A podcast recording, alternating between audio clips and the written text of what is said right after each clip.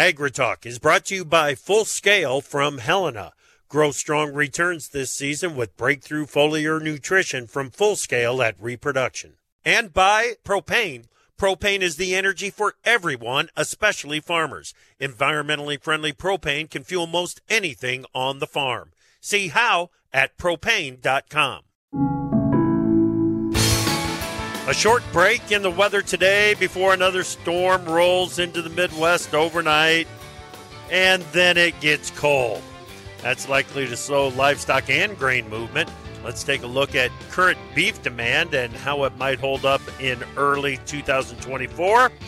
And the risk of SREs are back in the spotlight. We'll get the latest.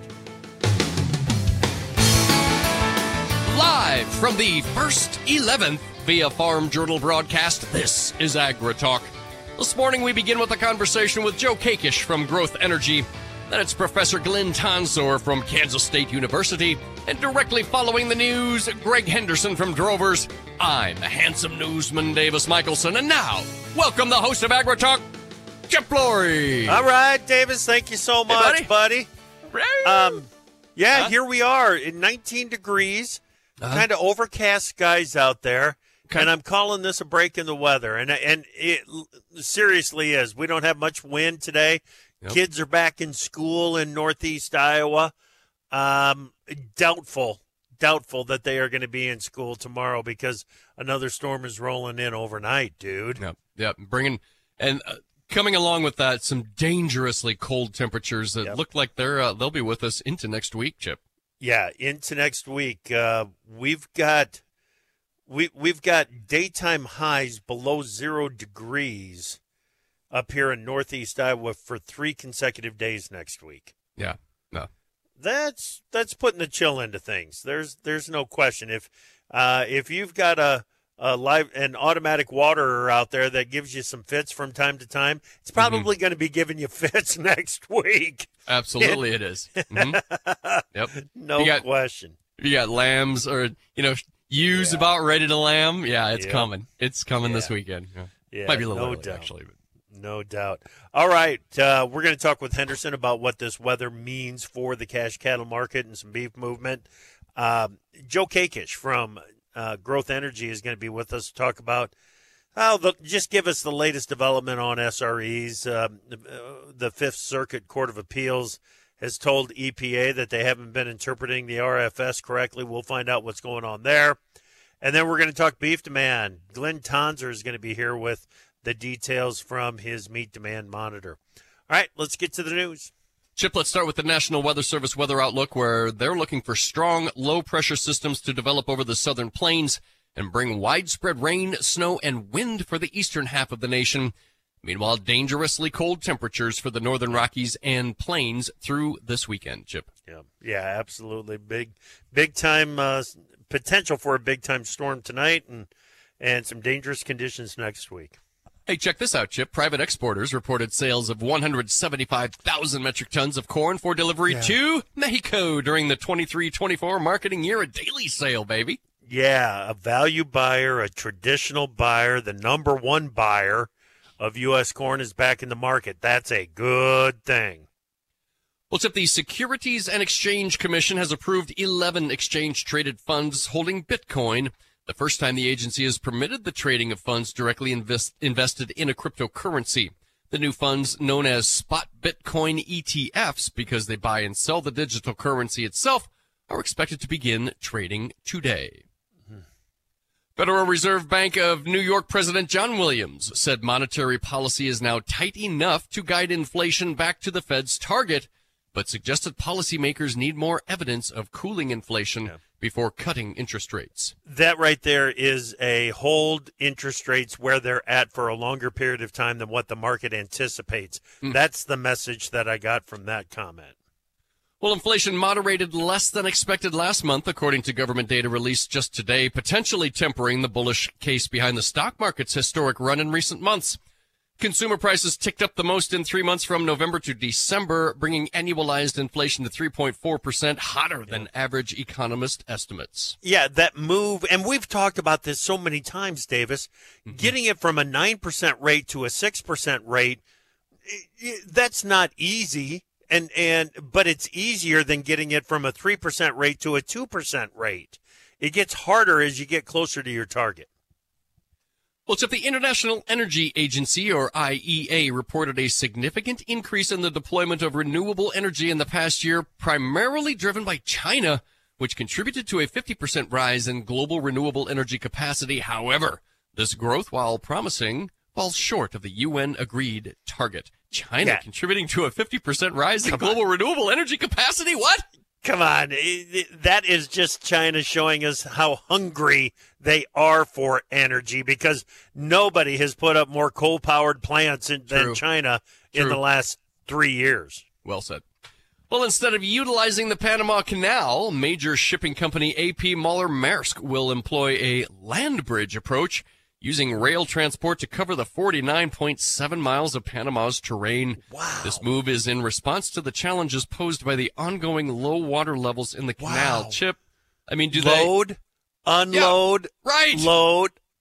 Yes. Oh, I mean, can that be- How can it be that that's cheaper? Because you also got to rent a train, you know? right? That's not cheap. That is crazy. We'll have to dig into Yeah. that a little bit more. Good one. Nutty stuff.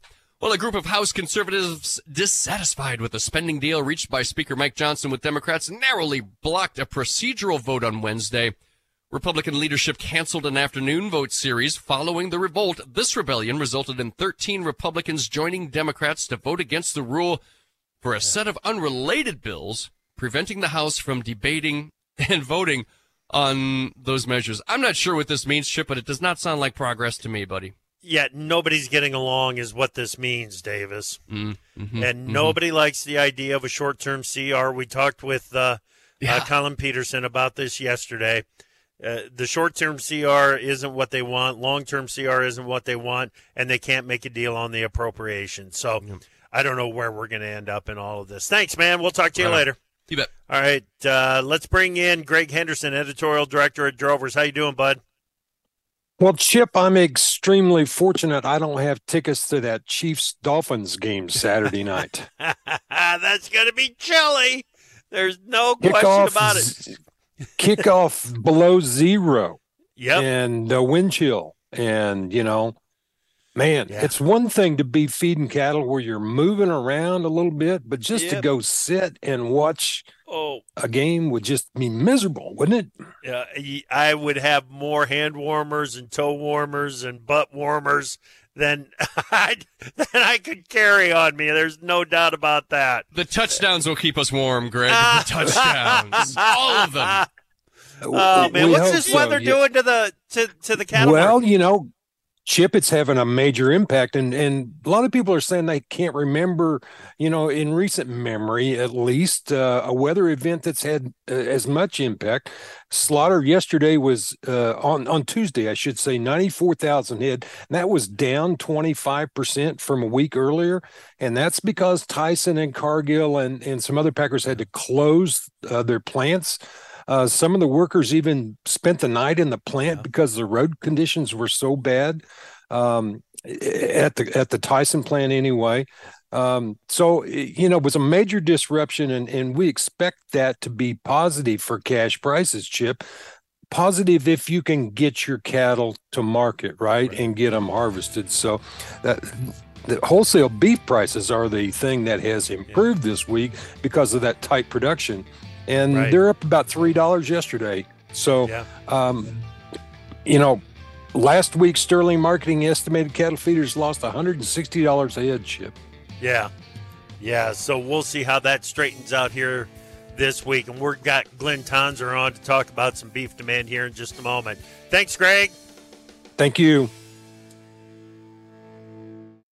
From powering irrigation engines to warming buildings, propane has always been a part of American farm life. Now, you can be a part of propane's future and save money at the same time. The Propane Farm Incentive Program is a research initiative that provides farmers up to $5,000 towards the purchase of new propane powered equipment. In exchange, participants share performance data to make tomorrow's ag operations more cost effective, more efficient, and more environmentally friendly with propane. Getting started is simple. Visit propane.com slash farm incentive to see if you're eligible. What if your commercial beef herd could be better than you thought possible? Genetic testing can help give you more confidence about what your herd is made of, and more importantly, what it can be. Inherit Select from Zoetis provides data driven genetic insights to help you make more informed selection, breeding, and culling decisions about your cows and heifers. The journey from genetic potential to reality begins with Inherit Select. Ask a genetics rep how to save on testing with our whole herd promotion. Go to beefgenetics.com forward slash radio. To produce higher yields and greater value at harvest, timing is everything. Full Scale from Helena helps soybeans reach their full potential with breakthrough foliar nutrition and reproduction. Full Scale delivers beneficial plant extracts and micronutrients with the added efficiency of ENC formulation technology. It gives your soybeans every opportunity to grow strong returns this season. Contact your local ag retailer or Helena representative to learn more about Full Scale. Always read and follow label instructions and check registration status before use.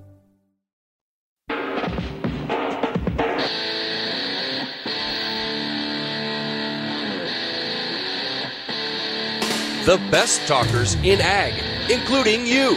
Join the conversation on AgriTalk. Call us at 855 4 Talk Ag. And welcome back to AgriTalk. I'm Chip Flory, your host. Glad that you are with us on this Thursday morning. Man, Davis, Thursday morning Hey. already. Thursday already. It's Free the for 11th all of January. 24 hours from now.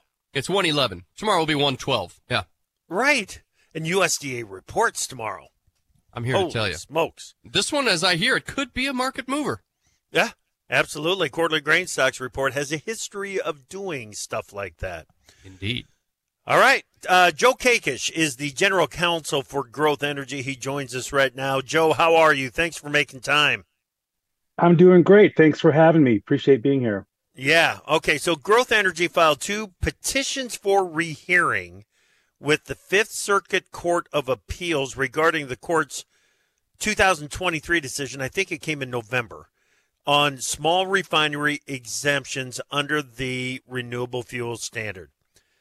That's right. Joe, you, you got to help me out. What does all this mean? what is a petition for rehearing?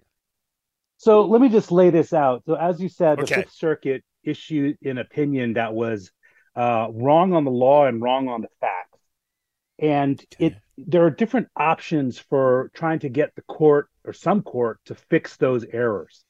One way to do that is to go back to the Fifth Circuit, okay, and point out those errors and give them an opportunity to correct the opinion before we take any further steps, right? So that's the petition for rehearing. And you can do the petition for rehearing in two different ways. One is to go back to the original three judge panel. That's the that's the panel rehearing. The second option is to go back to the entire set of judges in the Fifth Circuit. That's called the en banc petition.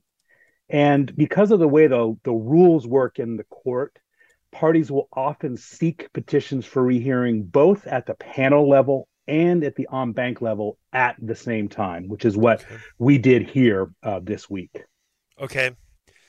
Going back to the three judges that passed the original opinion and saying, "Hey, you were wrong." I mean, that's what that's the bottom line on this. It, right is, is basically to tell the judges that they were wrong in their opinion. Well, you know, there and that's this is not unexpected. There is there are there are rules already written in place that contemplate this very possibility.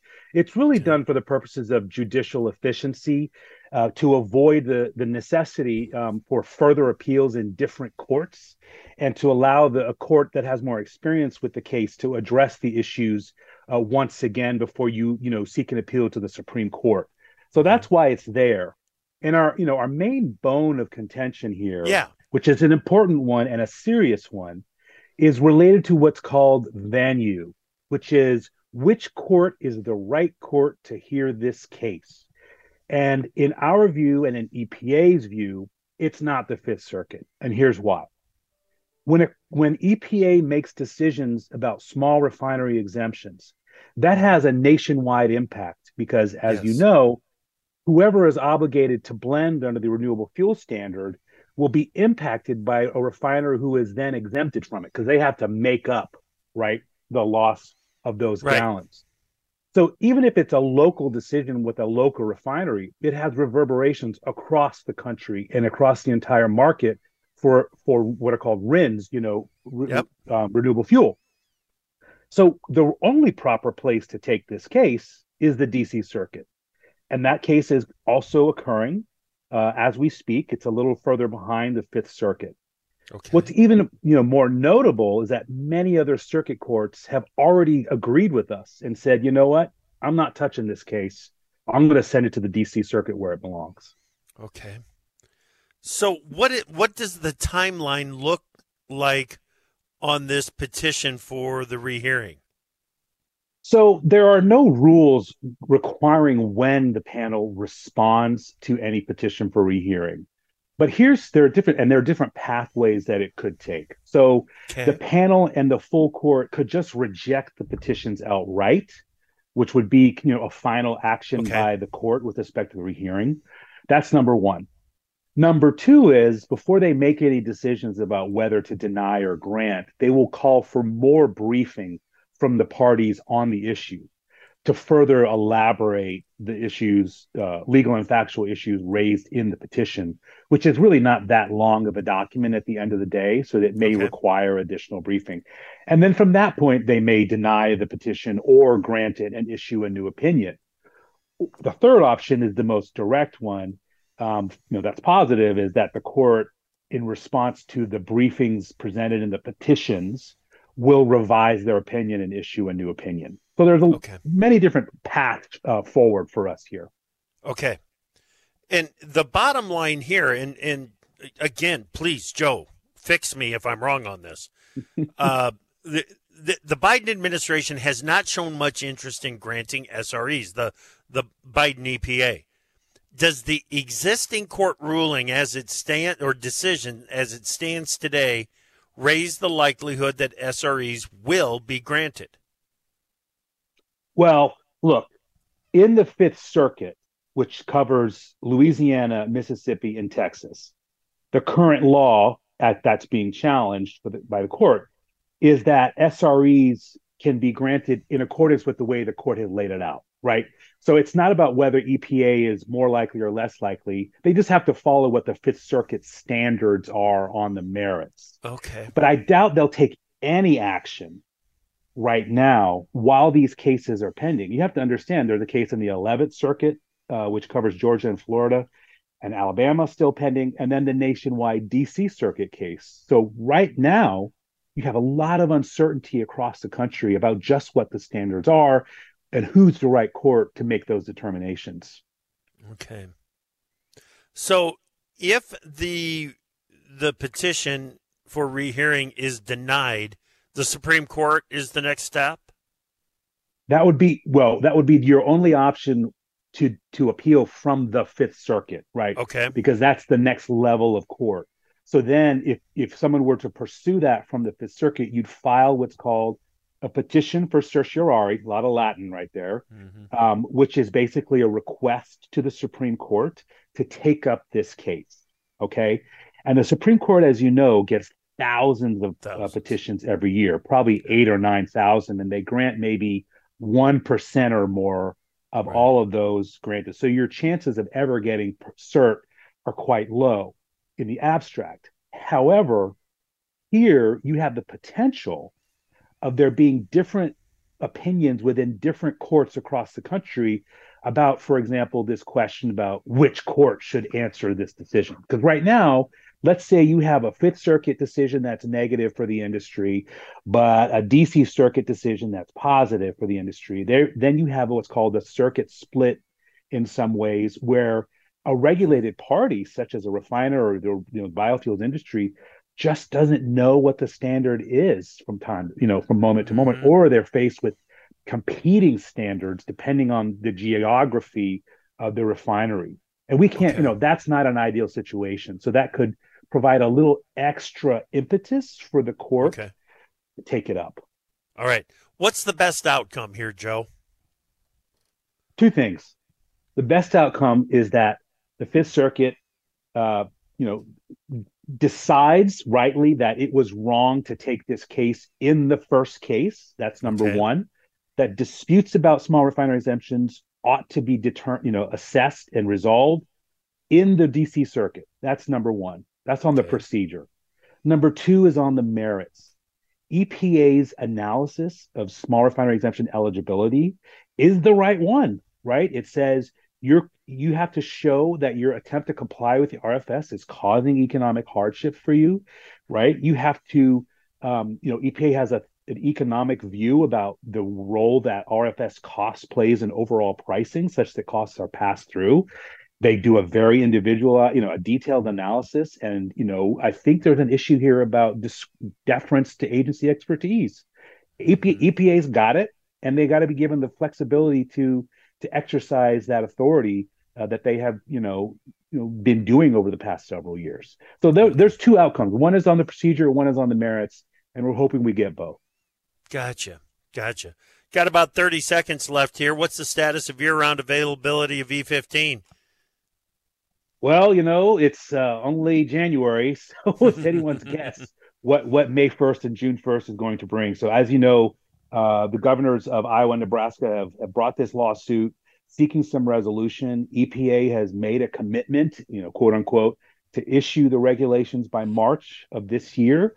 But as you know, that's probably too late for this year for those things to be effective. And so we're really looking toward what the administration is going to do to ensure continuity in 2024 and beyond. Yep. Yep. I'm sure that's a hot topic of discussion today for uh, your CEO, Emily Skor, there at the Iowa Renewable Fuel Summit. Uh, Absolutely. That is, yeah, that, that is a, a top, top, top priority for the industry. Joe, good stuff. I understand it. Thank you. Good. Thank you. Take care. All right, that is Joe Kakesh, General Counsel for Growth Energy. We've got Glynn Tonsor coming up next. Time for Markets Now with the experts from Pro Farmer.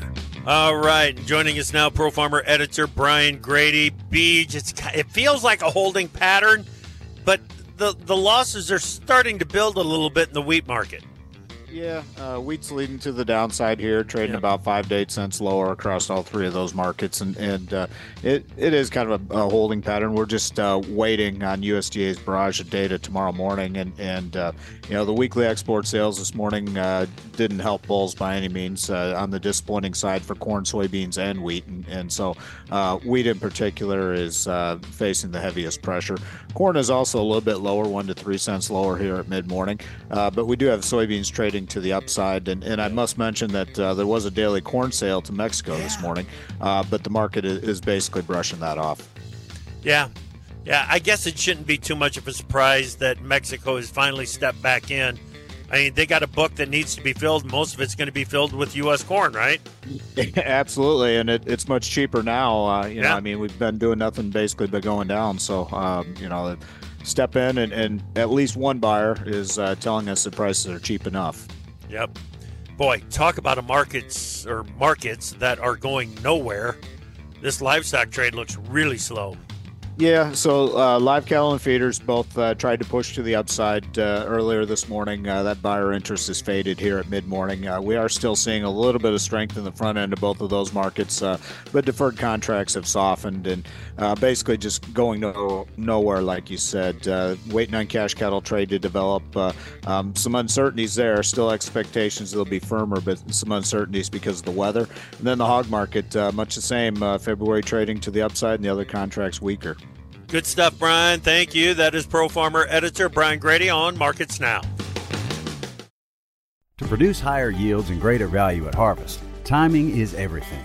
Full Scale from Helena helps soybeans reach their full potential with breakthrough foliar nutrition and reproduction. Full Scale delivers beneficial plant extracts and micronutrients with the added efficiency of ENC formulation technology. It gives your soybeans every opportunity to grow strong returns this season. Contact your local ag retailer or Helena representative to learn more about Full Scale. Always read and follow label instructions and check registration status before use. From powering irrigation engines to warming buildings, propane has always been a part of American farm life. Now, you can be a part of propane's future and save money at the same time. The Propane Farm Incentive Program is a research initiative that provides farmers up to $5,000 towards the purchase of new propane powered equipment. In exchange, participants share performance data to make tomorrow's ag operations more cost effective, more efficient, and more environmentally friendly with propane. Getting started is simple. Visit propane.com slash farm incentive to see if you're eligible. What if your commercial beef herd could be better than you thought possible? Genetic testing can help give you more confidence about what your herd is made of, and more importantly, what it can be. Inherit Select from Zoetis provides data driven genetic insights to help you make more informed selection, breeding, and culling decisions about your cows and heifers. The journey from genetic potential to reality begins with Inherit Select. Ask a genetics rep how to save on testing with our whole herd promotion. Go to beefgenetics.com forward slash radio.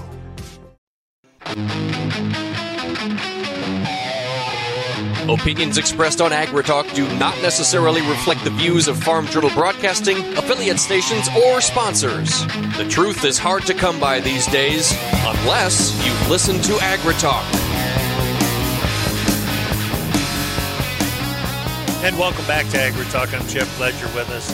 Um, as we start looking into 2024 and talking with market analysts about uh, their outlook for the different markets when it comes to the cattle trade and beef trade, it all comes down to the wild card, and the wild card being the consumer and how consumers are going to react to changing economic conditions and and uh, uh, what it might mean for beef demand down the road. And, you know, trying to assess what's going to happen in the future, you got to get a good status update of what's happening right now.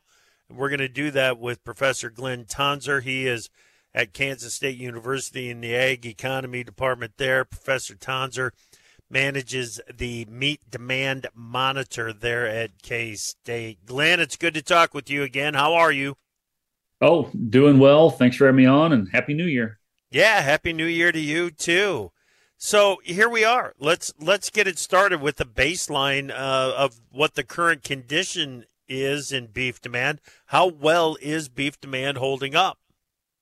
Yeah, so a summary statement would be is, you know, as 2023 concluded, beef demand was flat or weaker compared to the year before depend on exactly which market channel and which product line you would ask me about. Uh, I'm giving you that summary before I lose people with numbers.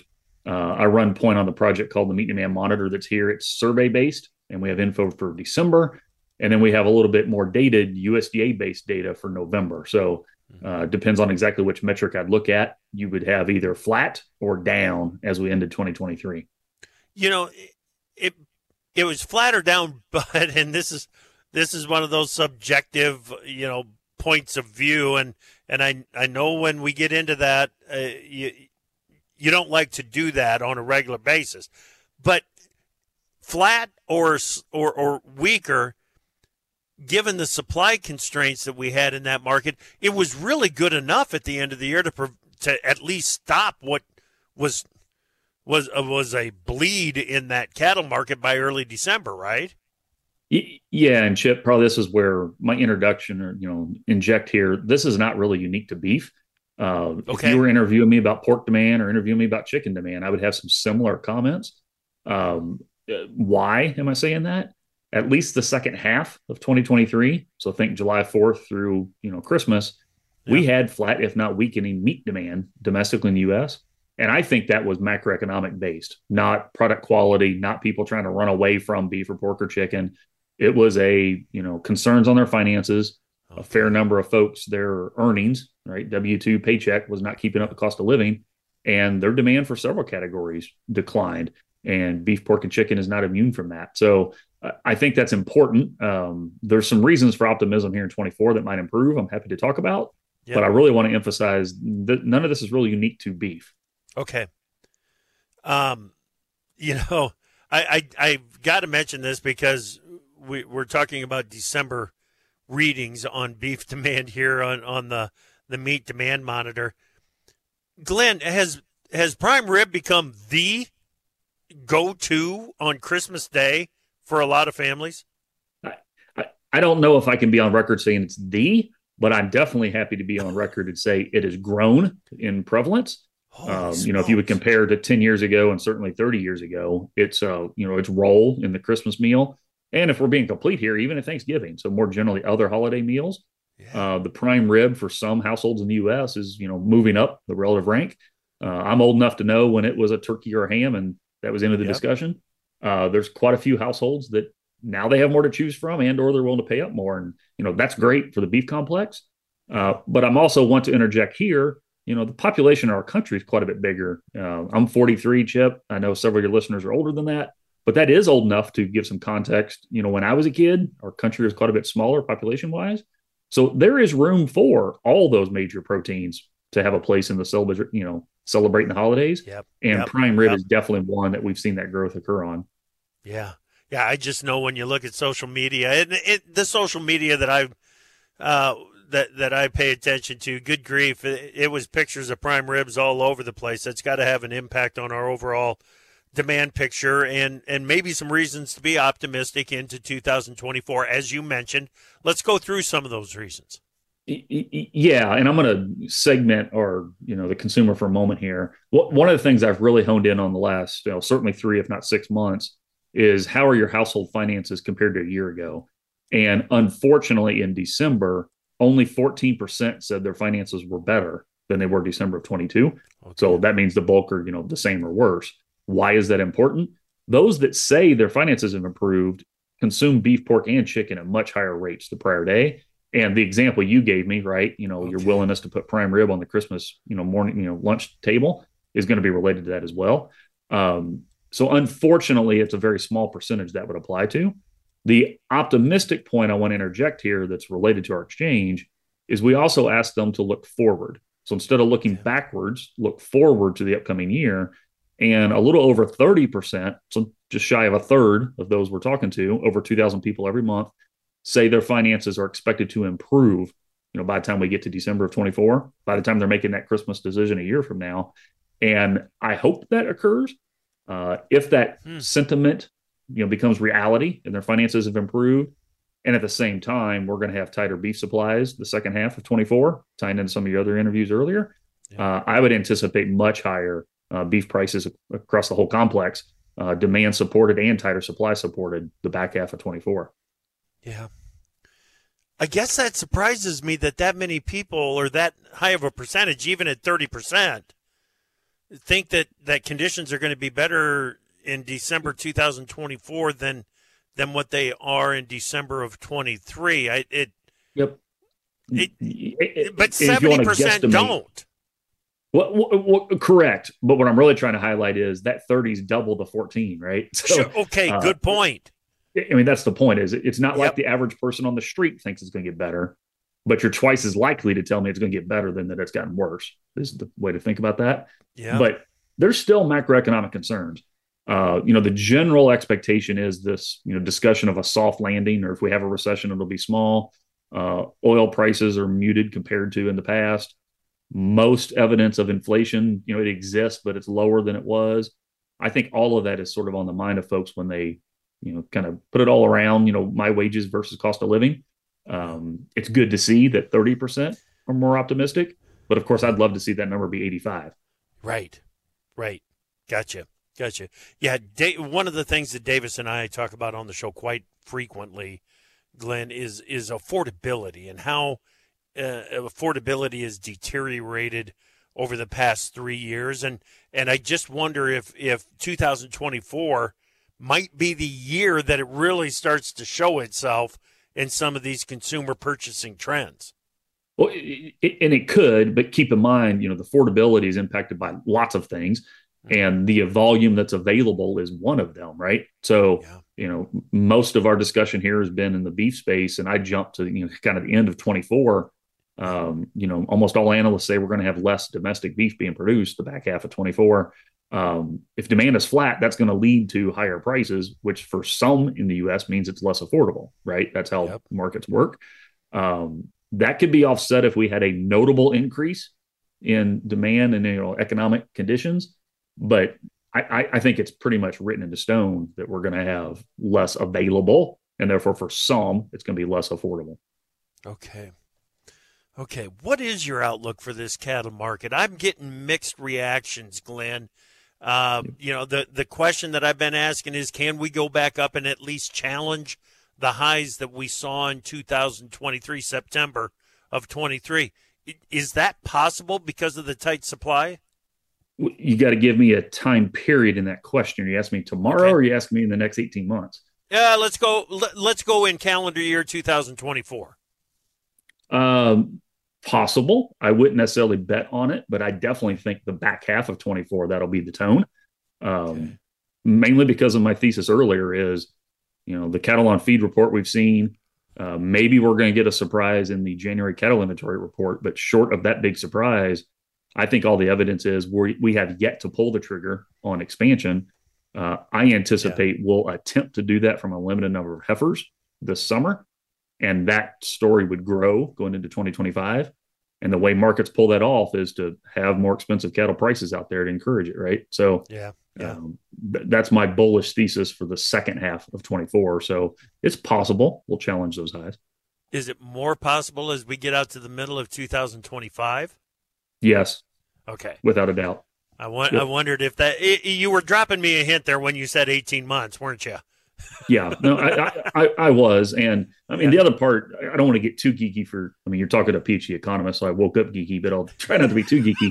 is uh, you know nominal prices, you know, comparing to something three four years ago versus inflation adjusted prices that might reflect the cost of production difference today.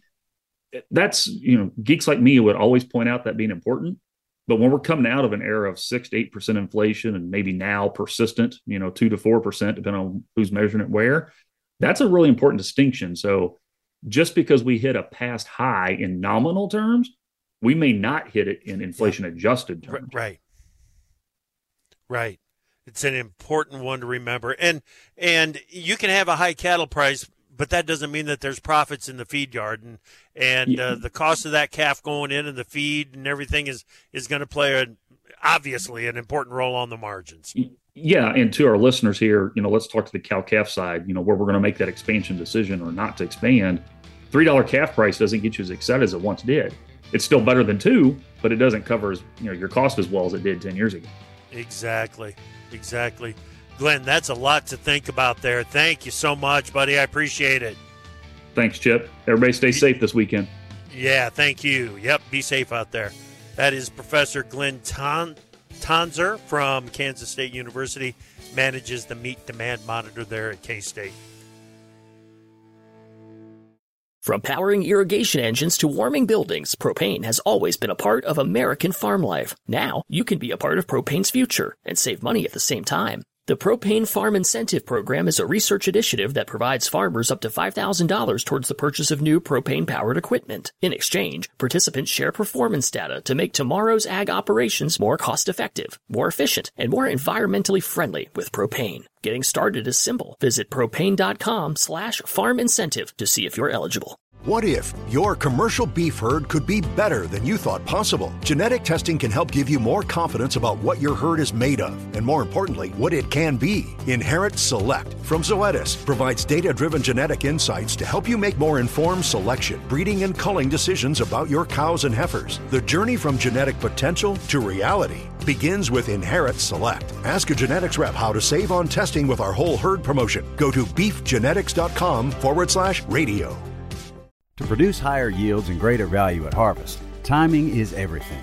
Full Scale from Helena helps soybeans reach their full potential with breakthrough foliar nutrition and reproduction. Full Scale delivers beneficial plant extracts and micronutrients with the added efficiency of ENC formulation technology. It gives your soybeans every opportunity to grow strong returns this season. Contact your local ag retailer or Helena representative to learn more about Full Scale. Always read and follow label instructions and check registration status before use.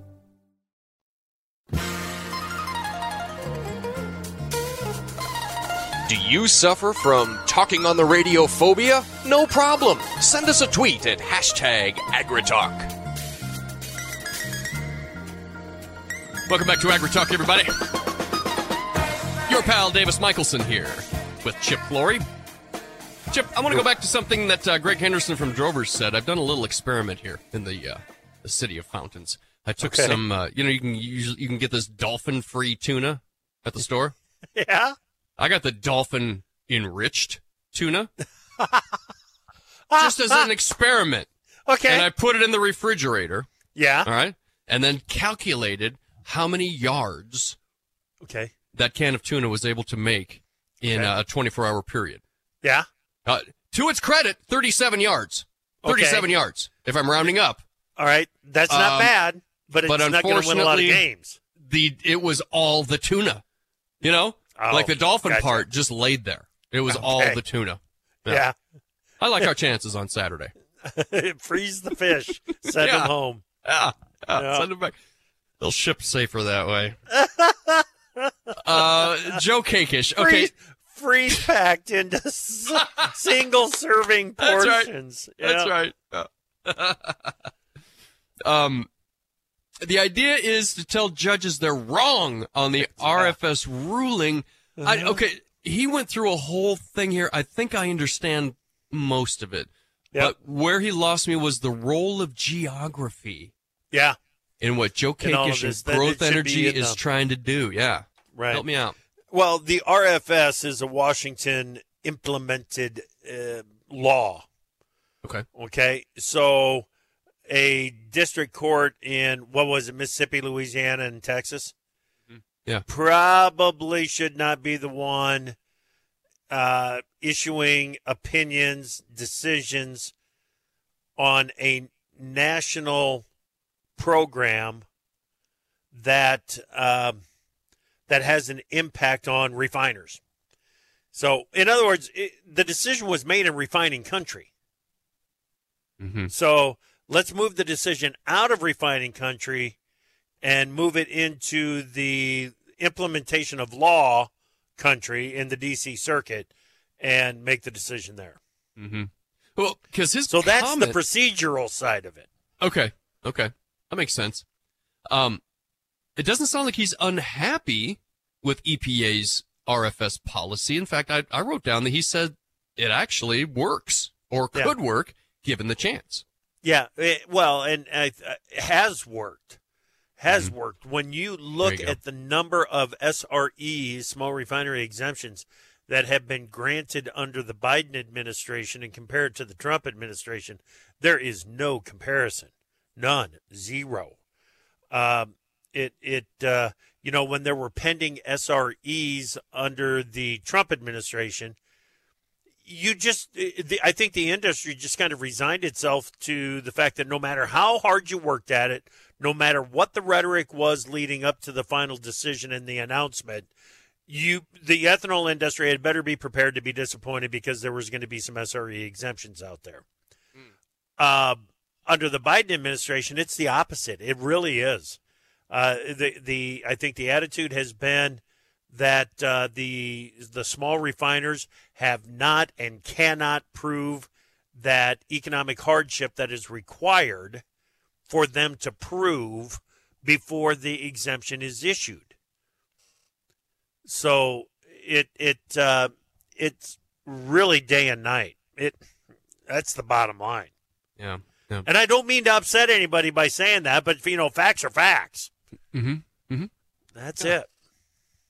Um, let's talk a little bit about Glynn Tonsor because um, Glynn was talking about some stuff that I've noticed a bit of a trend. You know, when we're talking about, yeah, and he he broadened it uh, correctly according to our experience over the last few days. It's not just beef, right? Um, demand for meats, for proteins, consumers are becoming just a little bit more savvy. Purse strings a little tighter.